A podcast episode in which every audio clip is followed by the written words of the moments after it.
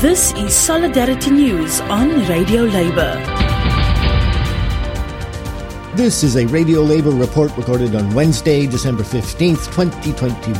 I'm Mark Boulanger. Cambodia, a country in Southeast Asia with a population of about 15 million, is one of the world's largest exporters of garments. Its workers are denied basic human democratic and workplace rights.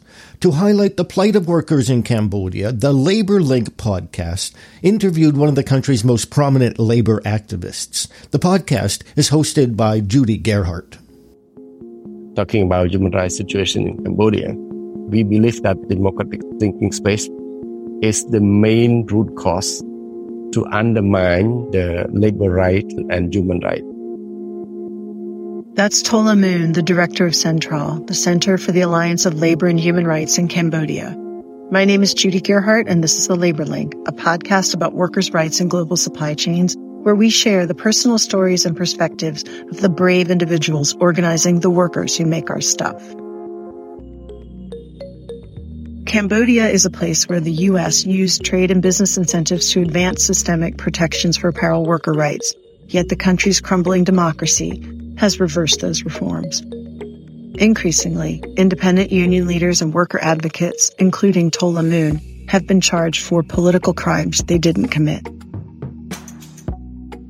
My name is Tola Moun. I work for Center for Alliance of Labor and Human Rights.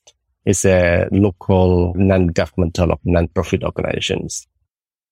In terms of the global supply chains, especially in the exporting countries, we need to build the power of the people to bargain for the better working condition, better living condition, better life for themselves and also the next generation of working people in the countries. At the same time, we advocate with the multinational company to be accountable for the worker through their global supply chain, especially during the pandemic. Unless we have a laws that put the legal binding for the international company, the brand can make any issues ignoring the, the exploitation, ignoring the violation of the workers' right or labor rights in the supply chain. Apparel makes up more than 50% of Cambodia's export income. So even though the country is a relatively small player, the industry has a significant influence in Cambodia. Organizing in this sector, as Central does, directly challenges the economic and political power holders in the country. Since the pandemic, Prime Minister Hun Sen, who's been in power for 35 years, has enacted a draconian state of emergency law that severely restricts fundamental liberties I asked Tola about how this is affecting workers. During the pandemic, the government decided to shut down public uh, gathering. We cannot organize protests.